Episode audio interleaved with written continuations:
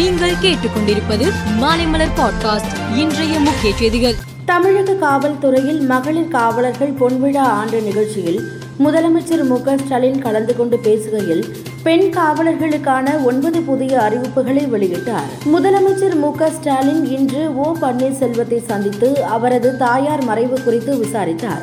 பத்து நிமிடங்கள் அவர் ஓ பன்னீர்செல்வம் வீட்டில் இருந்தார். முதலமைச்சர் மு க ஸ்டாலினுடன் அமைச்சர் உதயநிதி ஸ்டாலினும் சென்றிருந்தார். இந்தியாவில் ஏழு இடங்களில் ரூபாய் நான்காயிரத்து நானூற்று நாற்பத்தி ஐந்து கோடியில் மெகா ஜவுளி பூங்கா அமைக்க மத்திய அமைச்சரவை ஒப்புதல் அளித்திருப்பதாகவும் அதில் ஒன்று தமிழகத்தில் அமைக்கப்பட உள்ளதாகவும் நிதியமைச்சர் பழனிவேல் தியாகராஜன் தெரிவித்தார். புதுச்சேரியில் அரசு பேருந்துகளில் பெண்கள் இனி இலவசமாக பயணம் செய்யலாம் என்று சட்டசபையில் முதலமைச்சர் ரங்கசாமி அறிவித்துள்ளார். அதானி விவகாரம் தொடர்பாக காங்கிரஸ் தலைமையில் எதிர்க்கட்சிகள் தொடர்ந்து போராட்டத்தில் ஈடுபட்டு வருகின்றன.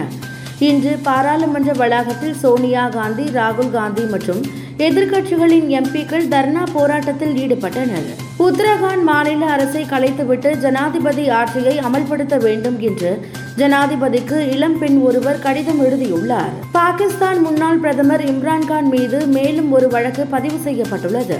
போலீசாருடன் ஏற்பட்ட மோதல் தொடர்பாக இம்ரான்கான் அவரது நெருங்கிய உதவியாளர் ஷா மெஹ்மூத் மற்றும் ஏராளமான தொண்டர்கள் மீது பயங்கரவாத எதிர்ப்பு சட்டம் உட்பட பல்வேறு குற்றச்சாட்டுகளின் கீழ் வழக்குகள் பதிவு செய்யப்பட்டுள்ளன.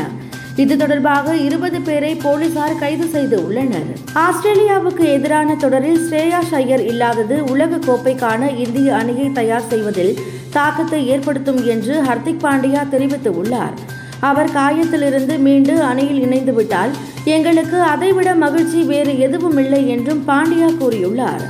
மேலும் செய்திகளுக்கு மாலைமலர் பாட்காஸ்டை பாருங்கள்.